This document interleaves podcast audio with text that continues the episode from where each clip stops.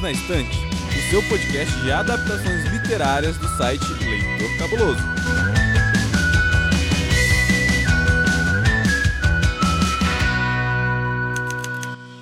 Olá, cabulosas e cabulosos! Sejam bem-vindos a mais um episódio do Perdidos na Estante. Esse é o episódio de número 83 desse podcast que você ouve porque você adora livros e suas adaptações para o cinema ou para a TV. Eu sou Domenica Mendes e para falar sobre o livro o Exorcista, livrão de horror clássico, daquele que você precisa ler, mesmo que você seja do time que morre de medo de terror. Eu trago o homem que entende de quadrinhos e narrativas, Hamilton Cabuna. Saudações quadrinistas pessoal e como diria o pica-pau, fui tapeado.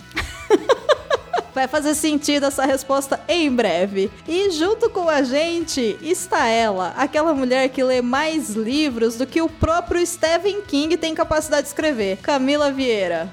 Olá, ouvinte, como estão vocês? Preparados para passar medo? Será que vai passar medo? Hum, vamos tentar descobrir, hein? Se você tá chegando agora, sinta-se em casa. O Perdidos na Estante é um podcast semanal que vai ao ar todas as quintas-feiras no seu agregador de podcast favorito, no Spotify ou lá no site Leitor Cabuloso. Para receber os nossos episódios e também os episódios novos que estão saindo do Cabuloso Cast, não esquece de assinar o feed e ficar por dentro de tudo que rola também no site através através das redes sociais oficiais. A gente não tem Twitter e Instagram por enquanto do projeto Perdidos na Estante, mas a gente está integrado lá no arroba Leitor Cabuloso no Twitter e no Instagram, gente. A gente não tem mais Facebook. Então, sem mais delongas, bora pro episódio.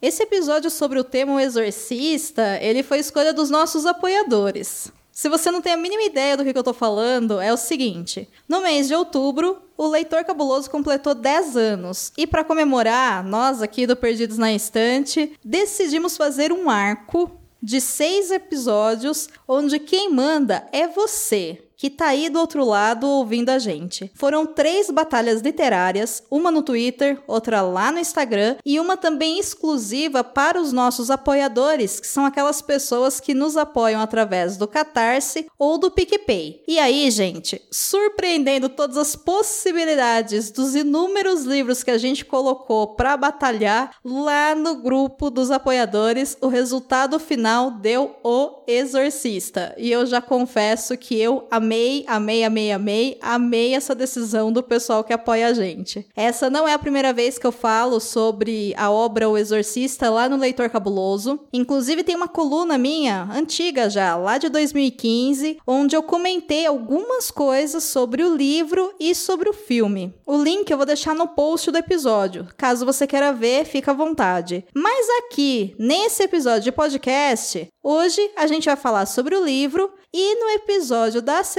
que vem, a gente foca no filme. E você sabe que filme que é, né? É aquele filme mesmo, aquele que deu medo. Sabe, aquele do medo, do medão, daquela música que a gente queria muito colocar aqui, mas a gente não pode por causa de direitos autorais? É aquele filme. Pegando esse gancho e falando um pouco sem spoilers sobre, primeiro, o livro, né? Claro, o que você precisa saber sobre dados da obra é super simples. O livro foi escrito por um cara chamado William Peter Blatt. Ele foi lançado no ano de 1971. Desde que O Exorcista chegou nas livrarias, ele é um campeão de vendas absoluto e ele já vendeu mais de 13 milhões de cópias no mundo inteiro, sendo traduzido para, nossa, nem sei quantos tipos de língua diferente. A primeira edição brasileira, ela é da editora Nova Fronteira, e a tradução foi de um cara chamado Milton Persson. E aconteceu logo ali em 1972, ou seja, a editora Nova Fronteira já comprou os direitos de tradução e já lançou a obra aqui.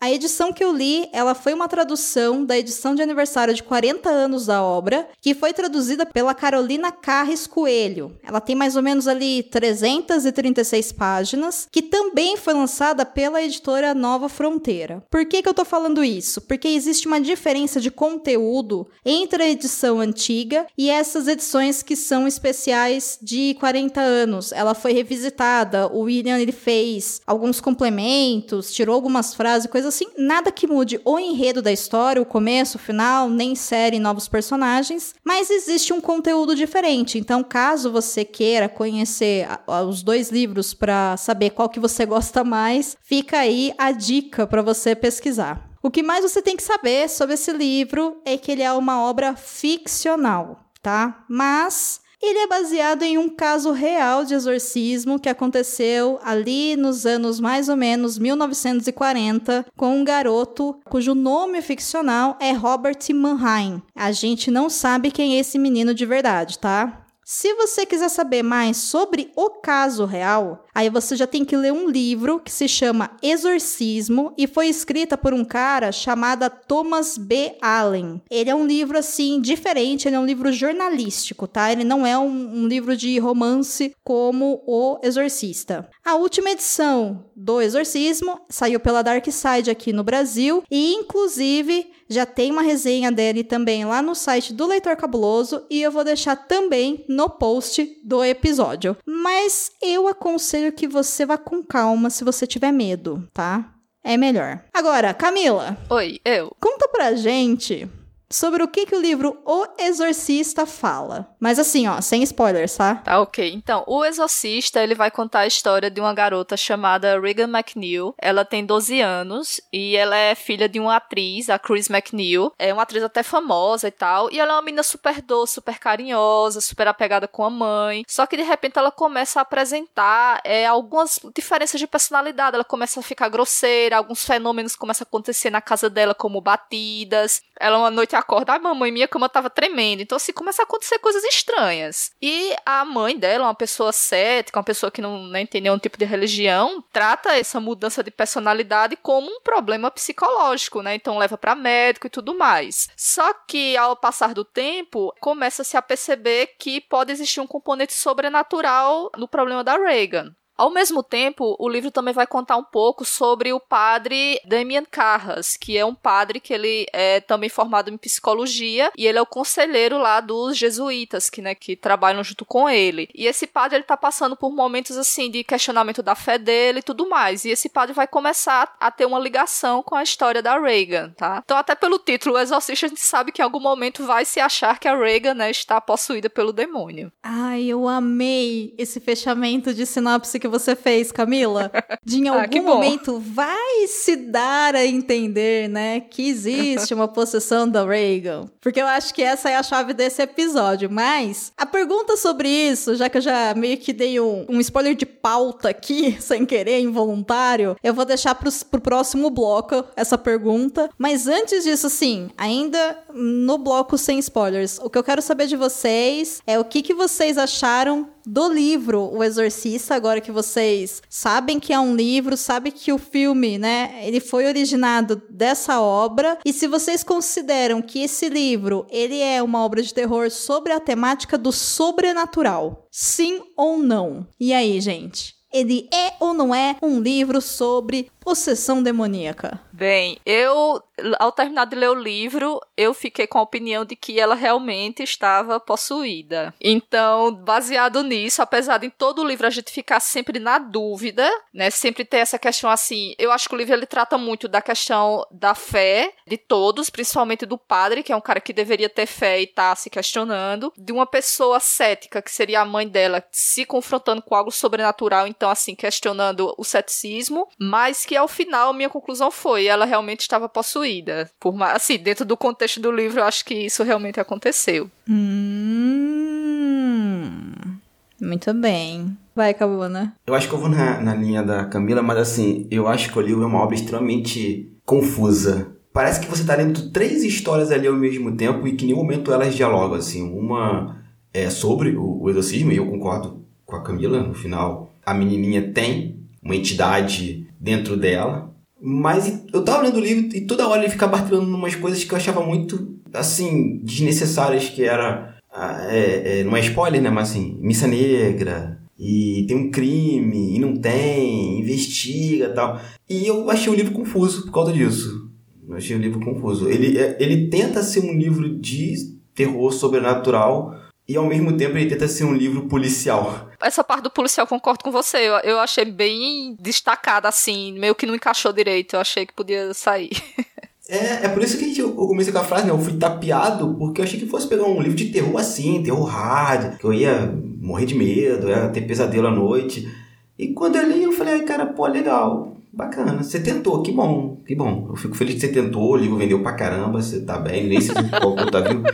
Não tá mais. Ah, não tá mais? Então. Não tá mais, não. Alguém veio buscá-lo. Mas falaram que foi um livro que, assim, é, que bom, eu li. É, eu tô pegando aqui até a informação do falecimento do William Peter Blatt. Ele faleceu no dia 12 de janeiro de 2017. Então, quem veio buscá-lo veio há pouco tempo, porém o livrou da pandemia. Olha só, hein? Justo, justo. Já alguma coisa. É já é alguma vantagem aí, mas enfim, né? Se bem que eu prefiro estar tá aqui na pandemia do que estar tá lá onde talvez ele possa estar, enfim. Vai ver lá tem pandemia também. É, né? Porque não sei, né? Ele criou umas obras aí meio estranhas. Ele foi responsável por muita gente não conseguir dormir à noite. Eu concordo com vocês dois sobre as análises que vocês fizeram. E sim, quando eu li o livro eu também fiquei muito surpresa, porque ele não é nada do que a gente espera se você já ouviu falar ou se alguém já te falou sobre o que é o exorcista. Ao mesmo tempo que me surpreendeu muito justamente por isso. Porque, ainda sem spoilers, eu acho que o grande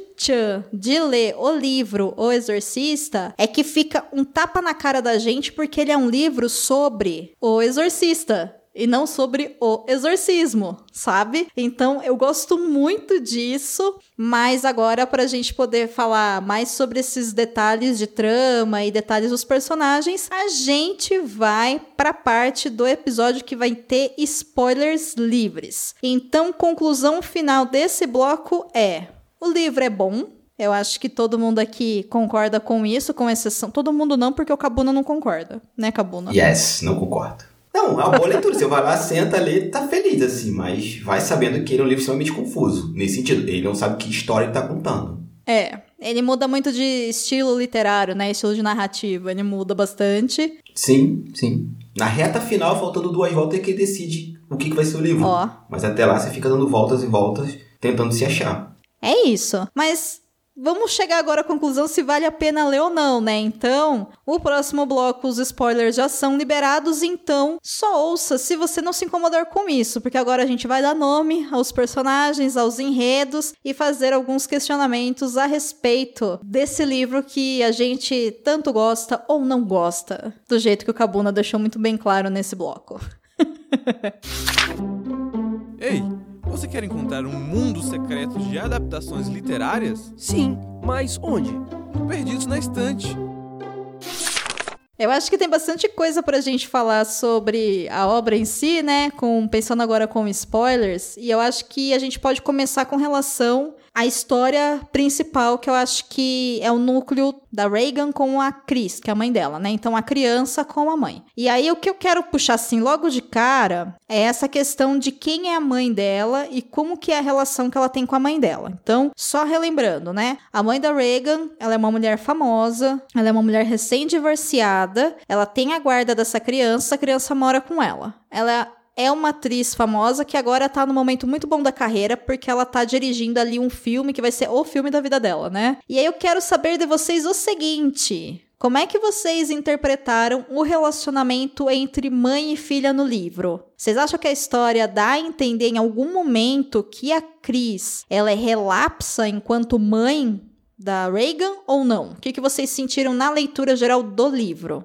Olha, eu não vi a Chris como uma mulher relapsa com relação à filha dela. Muito pelo contrário. Eu achei que ela, assim, ela é muito. É aquele tipo de mãe que ela trabalha, ela tem a vida profissional dela, mas no momento em que ela tá com a filha, ela é super atenciosa, super carinhosa, tentando fazer programas de, de divertimento com a filha. Ah, vamos pro parque, vamos tomar um sorvete, assim. Então é aquele. É o típico pessoa que trabalha, pessoa de hoje em dia que trabalha, que tem o momento de trabalhar, tem o momento de estar tá com a filha. O único momento em que ela é chamada de relapsa pelo fato dela ter uma carreira é quando o próprio demônio fala isso. Ou seja, assim, é uma, uma coisa bem conservadora, né, que é colocada para tentar colocar a culpa, não, porque você é uma mulher que trabalha fora, você não tá cuidando da filha, como se fosse criticando o papel da mulher, que, que na, na cabeça do demônio de algumas pessoas, deveria ser aquela mulher que só fica em casa 100% do tempo dedicada ao filho. Mas que eu acho que ela, de maneira alguma, é isso. Ela é muito carinhosa, muito atenciosa. Mas eu concordo com a Camila em gênero, número e grau. E, putz, como eu fiquei pau da vida com o, o, demônio nessa parte. Eu nem tava puto com ele. ele o demônio é um personagem tão Blair para mim, tão mal construído, que até aquele momento ele me deu medo. Mas quando ele vai pegar nesse, nesse ponto fraco dela, aí eu fiquei puto. Porque a Cris, ela tem um certo complexo de culpa porque ela é recém-divorciada. E o autor dá a entender que o marido dela não aguentou a pressão dela ser a estrela, dela ser famosa, e que ele pediu para sair do casamento. E ela tem tudo isso. Ah, será que minha filha tá bem? Será que isso não foi culpa minha? Os psicólogos até falam isso no decorrer do livro, né? os médicos. Ah, talvez elas viram isso por causa do divórcio. Aí tu, porra, meu irmão, sério? Será que se fosse um homem, alguém ia, ia questionar isso? Oxe, jamais. Na hora, eu falei assim, ah, o divórcio ainda não. É o demônio. É o demônio, relaxa. Não tem psicólogo não, chama um padre. Ia ser na hora. Tanto que assim, a menina começa a passar mal. Não, tem dois momentos. Primeiro que o, o escroto do marido dela não liga pra filha no, no, no, aniversário dela e a desculpa do cara é excelente, estava preso no iate. Tudo bem, anos 70 não tinha internet, telefone. Mas, mas meu irmão, Gente. é aniversário da sua filha, você dá seu jeito, sabe? Alguma coisa você faz, você vai a nado pro, pro continente, eu não sei onde você tava. E um outro momento que o, o cara se mostra completamente relapso é que a menina tá mal e o cara não vai ver a criança assim, sabe? Ele, ah, é, tá mal, tá, os médicos curam isso, valeu, beijo, tô, tô aí. Eu acho que o demônio é o marido dela. marido não, perdão, ex-marido. Ex-marido. Ex-marido. Por isso que é ex, né? Por isso que é ex. Mas assim, o relacionamento dela com a filha é, é exemplar, assim, não tem nenhum, nenhum, nada que desabone, assim. Ela, inclusive, tem uma tutora, a, a Sharon, né?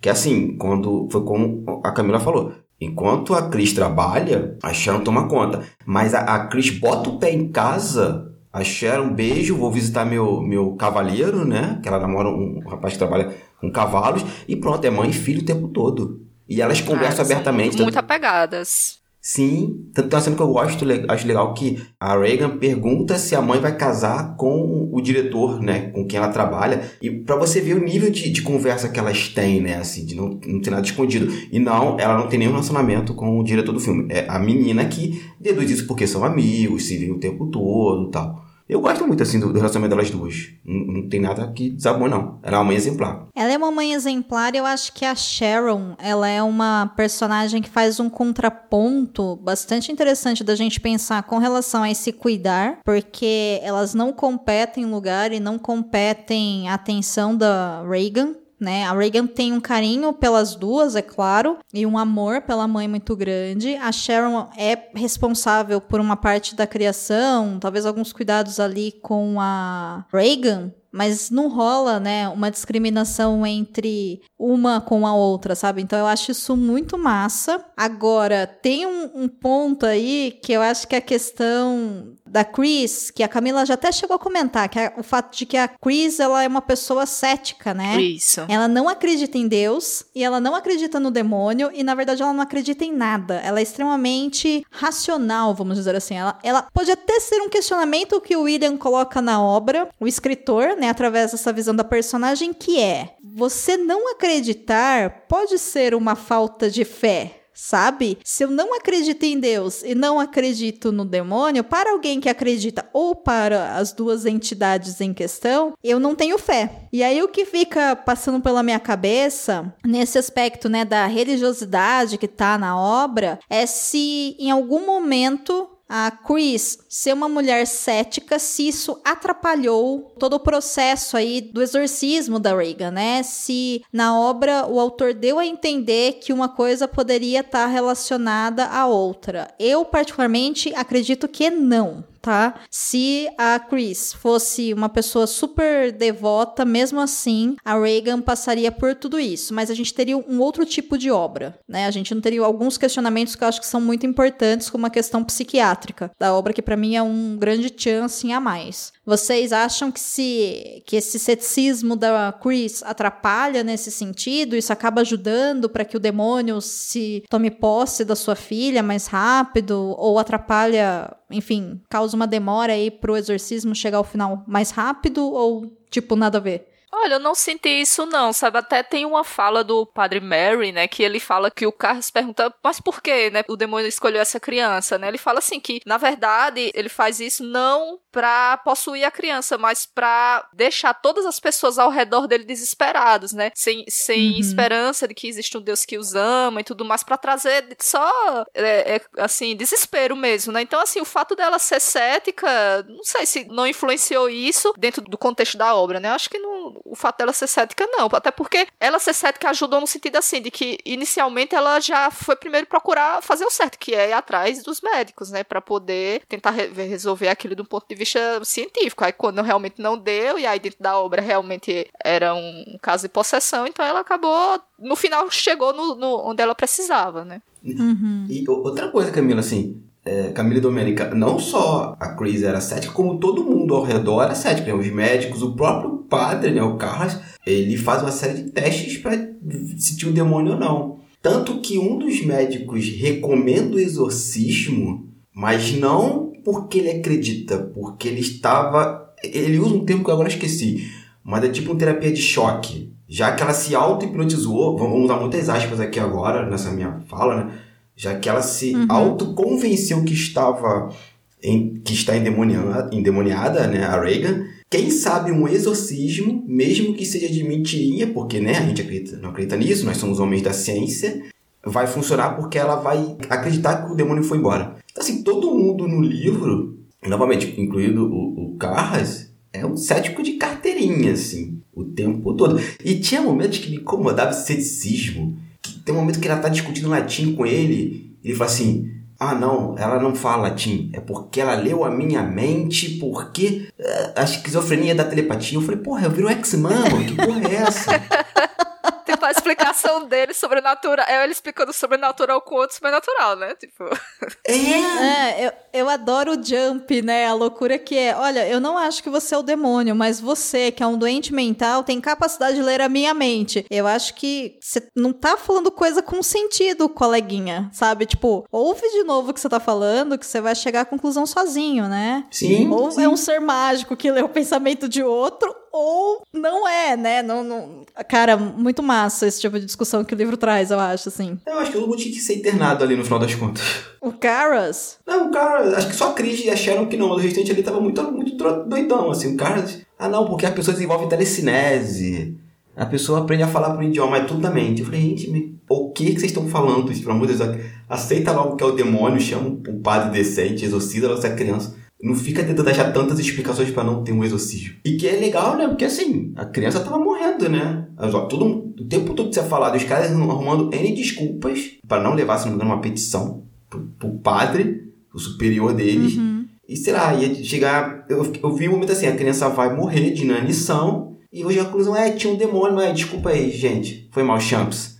Ela morreu. Quem sabe na próxima a gente é, é, é, é mais rápido. É, então, é, rola muito disso, né, no mundo real, na verdade. Quando tem casos que a igreja considera como casos de possessão, justamente para poder saber se realmente é uma possessão, né, se é a influência de um ser, para a gente considerado sobrenatural aqui, né, mas se existe algum tipo de possessão espiritual, tem que ser provado que existe isso, porque a gente sabe também que, de um lado, Houve durante muito tempo vários transtornos mentais que foram considerados como possessões demoníacas ou possessões de agentes do mal, né, que não necessariamente eram demônios, e as pessoas foram exterminadas por causa disso. Quantos doentes mentais a gente sabe hoje que não tiveram o reconhecimento da sua necessidade de atendimento médico científico, um tratamento que deveria acolher essa pessoa, que deveria tratar essa pessoa, que deveria respeitar essa pessoa como um indivíduo que está passando por algum tipo de dificuldade de saúde mental, e elas foram jogadas, né, em, sei lá, hospícios, elas foram torturadas, elas, sei lá, passaram por tratamentos de choque, coisas horríveis. Então tem esse lado que eu acho que o livro coloca muito bem, mas eu acho que ele divide, né? No começo, a Chris, ela por ser cética, procura os médicos, que é o que qualquer pessoa faria, porque a Reagan, ela tá naquela fase da adolescência que a gente começa a questionar muita coisa, então ela fica meio, minha filha não é agressiva, o que que tá acontecendo? Por que que ela tá agindo assim? A cabeça dela deve estar tá com alguma coisa ali que não tá dando muito certo, vou investigar. Então, show. É o que qualquer um aqui faria, né? Primeiro a gente vai fazer uma bateria de exames para ver se existe algo fisiológico acontecendo que tá causando tudo isso. Mas somente depois que o demônio realmente entra no corpo dessa criança, né? A legião tal entra, é que a gente sabe que pode ser algo sobrenatural ou não. O Caras ainda, eu acho que ele é um caso complicado do livro porque ele é um padre que tá perdendo a fé. Então assim, do mesmo jeito que o médico não deveria ao menos a priori, recomendar de início, olha, procura um padre lá e vai fazer um exorcismo dessa menina, sem nem tocar, né, em algum exame dela, a gente também fica meio olhando para ele falando, Caras, você tá falhando na sua profissão, né? Você é um homem da fé, você você trabalha para que pessoas sejam salvas ou apresentadas a novas formas de se comportar na sociedade através da fé. E ele é um homem que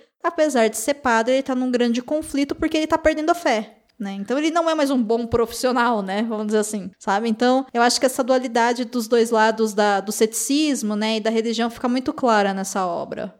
Eu acho que o Carlos também ele tem um problema porque ele, ele pessoalmente tá com a fé abalada, ele tá com muito sentimento de culpa com relação à mãe dele, porque ele sente que abandonou a mãe, né, que a mãe morreu lá sozinha. Mas uhum. também assim, como ele é o conselheiro dos outros padres, então além da fé dele, ele tem que se é, cuidar da fé dos outros. Então, em muitos momentos no livro ele fala assim: "Ah, fulano veio falar comigo, então o peso de fulano saiu dele tá dos meus ombros agora". Então ele tá sempre com essa uhum. sensação de que ele além dos problemas dele, ele tá tendo que cuidar dos problemas dos outros. Então, ele acha que ele vê refletido também nos outros ele disse: Eu tô perdendo minha fé, Fulano tá perdendo a fé dele também. Então, eu acho que ele tá se questionando com relação a tudo, né? E aí, de repente, ele se vê nessa situação em que ele tem que usar, tipo, não, para combater esse mal que tá aqui, eu tenho que acreditar que esse mal realmente existe, né? Então isso é complicado para ele, é difícil, né? Até que finalmente ele consegue, né, ajudar a menina. É, e assim, você aceitar que o mal que está na menina é um demônio significa que você acredita no demônio e aí você tem que voltar a acreditar em Deus para tirar esse demônio, porque nós sabemos que nós não temos forças para tirar demônios. Isso. Né? Então, é, eu acho que é muito muito assim. Eu, eu, acho que ele é um personagem maravilhoso pra obra, sabe? Porque tudo leva a crer que ele vai estar tá do lado, entre aspas, né? Da ciência, sabe? Que é, do não ter fé, né? E na verdade a gente precisa que ele tenha fé, que ele volte a ter fé, porque senão nada vai dar certo, porque a gente sabe que em algum momento né? Aquela criança não é esquizofrênica, aquela criança não é uma doente mental. Aquela criança está com uma entidade no corpo. E aí, como é que a gente tira isso? A ciência não tira. E o Constantine não faz parte dessa obra, então a gente não pode chamar ele, né? Então fica meio difícil. Eu sabia que faltava alguma coisa naquela obra, agora eu sei o que é. Era o Constantine. É. Inclusive, daria muito bem assim, encaixado, né? Tem uma frase do Constantine que eu adoro, que é: Ah, eu não acredito no demônio. Tá, mas ele acredita em você sabe? É muito isso dentro dessa obra também do Exorcista, né? Olha, eu não acredito em entidades ou em Deus, sei lá. Tudo bem, você não precisa acreditar. Na verdade, o demônio acredita em você. Então, ele vai te atormentar, ele vai entrar nessa criança, ele vai questionar a sua fé, ele vai te torturar, né? Ele tortura Reagan quando ele possui o corpo dela, e ele tortura todas as outras pessoas justamente porque ele tá num corpo que aloca uma alma ali que é uma alma inocente, né? Porque dentre tantas pessoas adultas que já viveram e já cometeram erros e acertos, justamente uma criança para ser possuída, né? Então acho que isso dá uma, um toque a mais assim nesse incômodo que a obra quer colocar, né? Isso traz maior sensibilidade pra gente e para os próprios personagens. Uhum. O que, que vocês acham? Assim, é, tipo, é muito mais desesperador você ver um inocente sofrendo, né? E você fica com aquele sentimento de, tipo, eu não consigo fazer nada. Tipo, é uma coisa que fica bem claro nas conversas da, da Cris, né, com os médicos. Ela, meu Deus, alguém me ajuda, eu não consigo, tipo. Acho que é o pesadelo de todo pai, assim, não, tipo, eu não sou mãe, mas imagina que a situação, você vê o seu filho ali sofrendo de uma coisa que você não consegue ajudar, tipo, você sozinho não consegue resolver, o médico não resolve e, tipo, é só desespero. Sim, e, e é curioso, né, porque ouvindo você, Camila e a Domênica, eu vi outra coisa na obra agora que me chamou a atenção, que é como esse racionalismo científico que nós vivemos, sei lá, desde o final do século XIX, né, com a Revolução Industrial, como ele não abarca tudo no mundo, né? O, mundo é, é mágico nesse sentido, mesmo de magia, do desconhecido, do, de ritualísticas, de divindades, e que a ciência tenta encaixar de todas as formas, né, para poder ter algum tipo de controle. É, eu, eu sou um cara assim que estuda magia, aí sou reikiano, astrologia, uma série de coisas. E, inclusive vou mandar para Dor colocar aqui em post um episódio lá do Mr. Play que eles falam sobre astrologia, que um amigo meu lá, o, o, o Lucas, né, fala é, uma grande verdade, ele é astrólogo, né, e ele fala assim, uma grande, uma grande verdade, né, que o pessoal fala assim, ah, astrologia é pseudociência. E ele fala, sim, a gente nunca quis ser uma ciência hard, é, no sentido da palavra, assim. A gente é uma pseudociência e a gente está muito bem com isso, a gente não está feliz.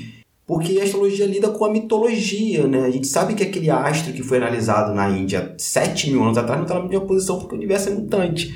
Mas a história contada por trás daquilo é, é, é muito mais rica do que só aquele planeta que a astronomia fala. E dito isso, o, quando você vê, lê o livro, né, aquele olhar mega científico, um padre que é psiquiatra que não tem fé. E você vê que é o tempo todo nós humanos, com a nossa limitação, tentando colocar em caixinhas, em, em caixinhas, o mágico, o que está além do nosso alcance, assim. E vem a figura do diabo e fala que não, vocês não têm controle de nada. Sinto muito por vocês. Eu vou utilizar um, um, uma jovem, né, uma criança, para mostrar o quão, quão falho vocês são, sabe?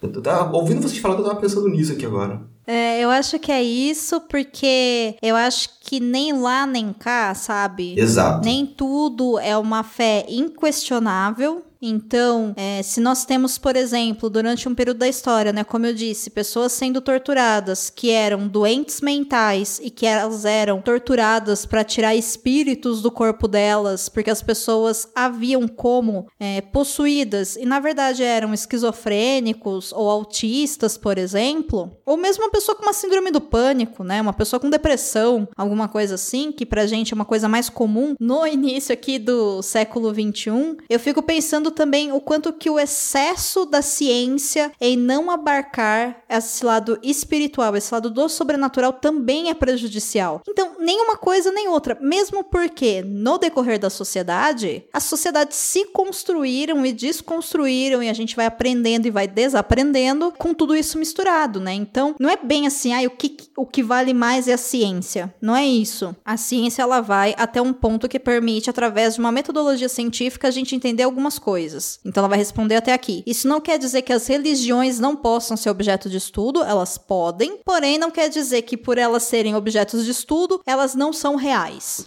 Entende? Mesmo porque o que é real, né? Fica aí um, questionamento, né? questionamento é? básico.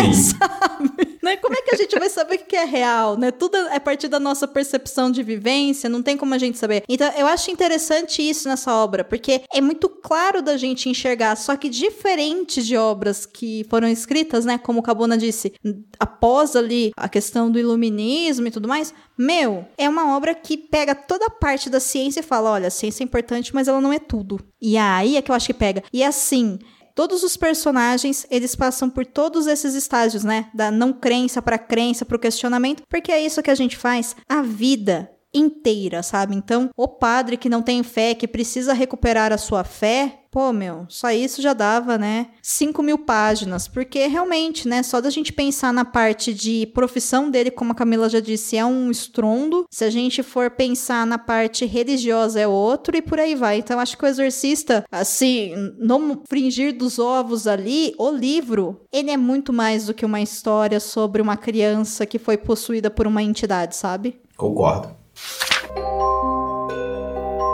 Você sabia que tem livros, filmes, boxes, séries e todo um maravilhoso mundo de literatura? Você pode encontrá-los no Perdidos na Estante. Outro personagem que a gente não comentou, mas acho que vale a pena a gente falar um pouquinho, que é o Padre Mary, né? Que é o, o exorcista mais velho, né? Porque o livro começa com ele tendo aquela premonição, né? De que ele vai enfrentar o inimigo dele de novo, né? Que deu a entender que ele já tinha feito um, um exorcismo alguns anos atrás e agora ele vai ter que fazer outro. Eu achei interessante colocar isso porque mostra que ele, assim, é um cara que ele vai enfrentar um perigo que mortal, praticamente, né? Que se revela mortal, na verdade. Eu achei que se mostrou uma pessoa pessoa que já que no caso dele ele tinha uma grande fé e também uma grande coragem, né, de saber não, eu vou ter que enfrentar esse inimigo e mesmo que eu morra devido a isso, eu vou estar tá lá porque uma pessoa vai precisar de mim. Acho que dentro do papel assim de um, de um religioso, assim, achei bem bacana ter mostrado ele, sabe? E era um homem de ciência, né? Ele começa um livro na numa escavação e depois é revelado pra gente que ele era um antropólogo, historiador, mas assim, perdão, arqueólogo. Ele é um arqueólogo. Arqueólogo, isso. Ele estava no Egito, no começo do livro, assim. Ou seja, era um homem de ciência com uma tremenda fé. Uma coisa não exclui a outra. Eu, vocês estão falando agora dessa questão dele ser um homem de fé e também um homem da ciência. E eu fico pensando também o quanto que a gente às vezes coloca, né, os nossos líderes religiosos em um patamar inatingível como se eles não fossem seres humanos, né? Eu aqui em São Carlos tem um padre que diz as boas e as más línguas que ele é um padre que já realizou alguns tipos de exorcismo aí no decorrer da vida dele monástica e tal, né? Apesar disso, ele tem um trabalho com relação à comunidade, religião e coisas assim espetacular, assim. É maravilhoso o trabalho que ele faz, super impactante para a comunidade, mas ele também é aquele cara que durante a ditadura militar saiu de trás do altar, botou uma calça jeans, e foi se colocar contra o governo da ditadura militar, sabe? Então, eu fico olhando tudo isso e falo, é, né? Você não se limita ao que você faz, que é a sua missão de vida. E eu gosto muito disso que a Camila trouxe do padre, que essa questão do aceitar a própria morte, né? Que grau de plenitude que você tem que ter com relação a quem você é e aquilo que você aceitou como uma missão na sua vida, seja o seu trabalho ou a forma como você se expressa, se manifesta, ao ponto de entender que sim, eu vou ter que passar por isso, que eu sei que é muito difícil, mas se eu morrer, está tudo bem porque faz parte e não a minha morte não é algo pessoal a mim. Entendeu? Não é sobre eu morrer, é sobre o outro sobreviver. E dá pra gente fazer um parâmetro agora, forçando um pouco a barra nessa analogia, de a gente tá, por exemplo, numa pandemia e quantas pessoas que são totalmente da área da ciência hoje e são médicos ou enfermeiros e continuam na frente de batalha podendo morrer, mas não é sobre eu não morrer, é sobre eu poder salvar o outro, sabe? E isso é uma característica humana, né? Não é uma característica de um ser que lida com a questão religiosa ou mítica ou com a ciência acima de tudo, percebe? Sim. Humanos são muito mais complexos e perfeitos do que a gente gosta de aceitar, né? Perfeito no sentido da gente poder alcançar a plenitude se a gente, né, aceitá-la e, enfim, conseguir, porque também não é tão simples assim, né? Não é uma coisa, ah, tô plena. Né? Se fosse, tava ótimo, mas não é.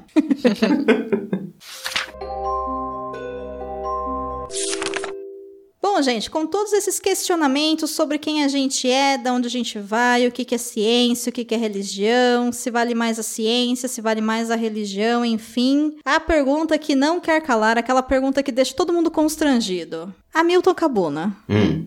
De 1 um a 5 selos cabulosos. Você recomenda o livro O Exorcista para os nossos ouvintes? Sim, eu recomendo o livro.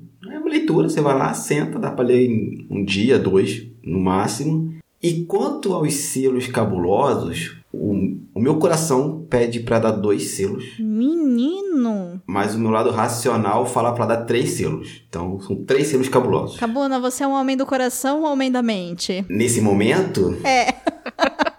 é da mente. Tô sendo um homem racional. Então são três selos cabulosos. Por tudo que o livro trouxe depois, do que, que ele gerou.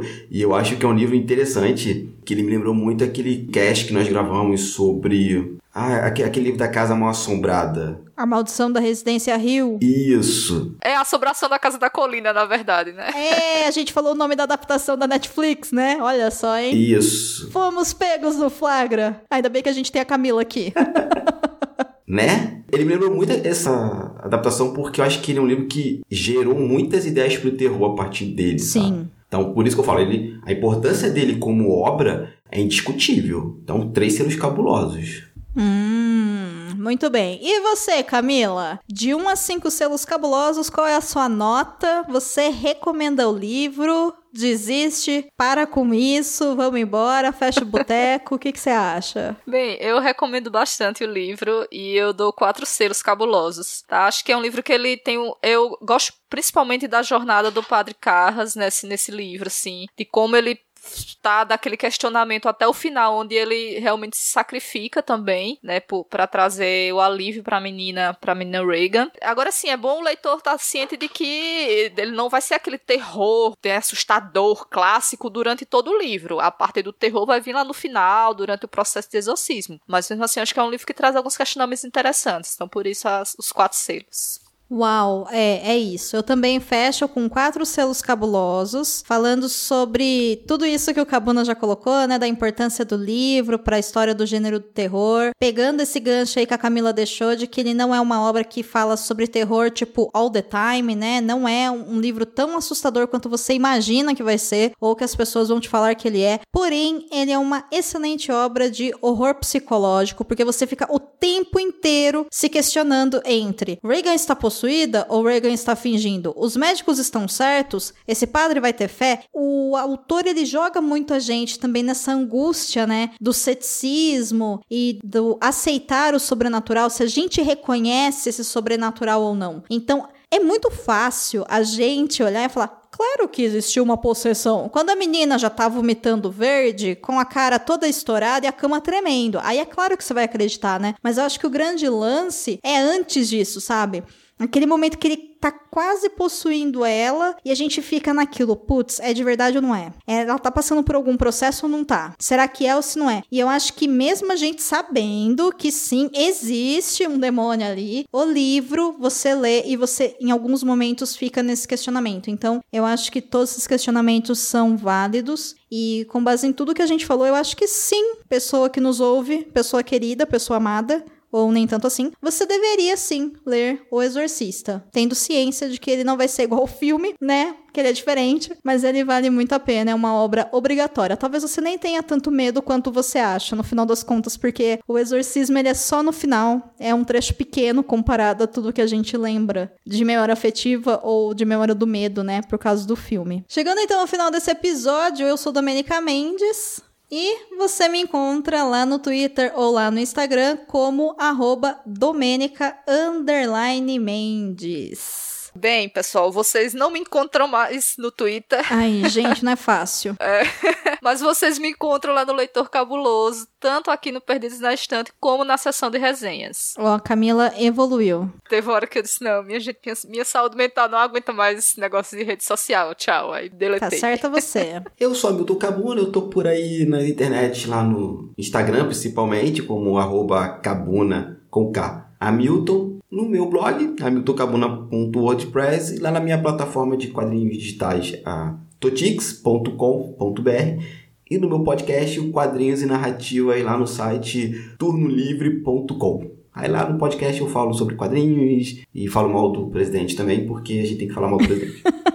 Todo dia, de preferência. É, ele não para, né? Exatamente. Ele não deixa, né? Ele não dá chance. Enfim, Ouvinte, muito obrigada pelo seu download, pela sua escuta atenta. O podcast Perdidos na Estante é um podcast de literatura onde a gente conversa sobre livros e as suas adaptações para outras mídias. E a gente também questiona alguns comportamentos sociais e faz alguns apontamentos de reflexão que vão surgindo aqui, como no caso desse episódio. Quem imaginaria que um livro como O Exorcista traria esse tipo de questionamento pessoal na gente, por exemplo, se o que a gente vive vive é uma realidade ou não, não é mesmo? Mas é isso, é assim que a gente funciona por aqui. Agora me conta, o que, que você achou desse episódio? Você já leu esse livro? Ele te assustou? Se você não leu, agora que a gente falou sobre ele, você vai ler. O espaço para você se comunicar com a gente fica lá no site do Leitor Cabuloso. É só encontrar o post e deixar um comentário. A gente sempre responde. Eu sei também que tem bastante gente aqui que ouve a gente que utiliza o Castbox, então pode comentar lá também, que eu passo por lá para responder. Ou por e-mail. O e-mail é contato@leitorcabuloso.com.br. Para fechar de vez, é muito importante que você saiba que esse episódio ele só existe graças aos nossos apoiadores, às nossas madrinhas e aos nossos padrinhos que apoiam todos os meses o Leitor Cabuloso pelo Catarse ou pelo PicPay. Então, muito obrigada a você, pessoa maravilhosa que nos apoia, que está permitindo que esse episódio tenha chegado à sua edição número 83.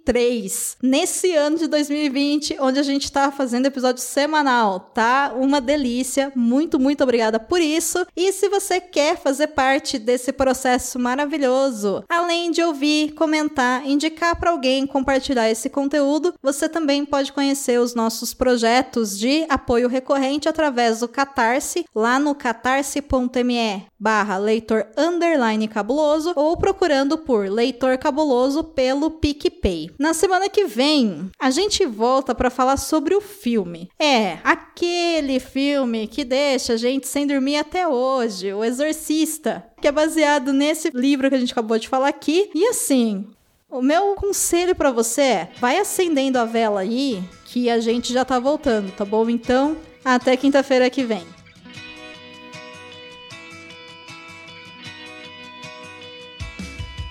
Você acaba de ouvir o episódio número 83 do podcast Perdidos na Estante, onde nós falamos sobre o livro O Exorcista. A apresentação foi de Domênica Mendes, Hamilton Cabuna e Camila Vieira. A pauta é de Domênica Mendes.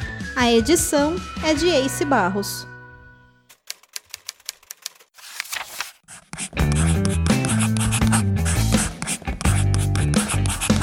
Esse podcast faz parte do site Leitor Cabuloso. Conheça nossos conteúdos em www.leitorcabuloso.com.br.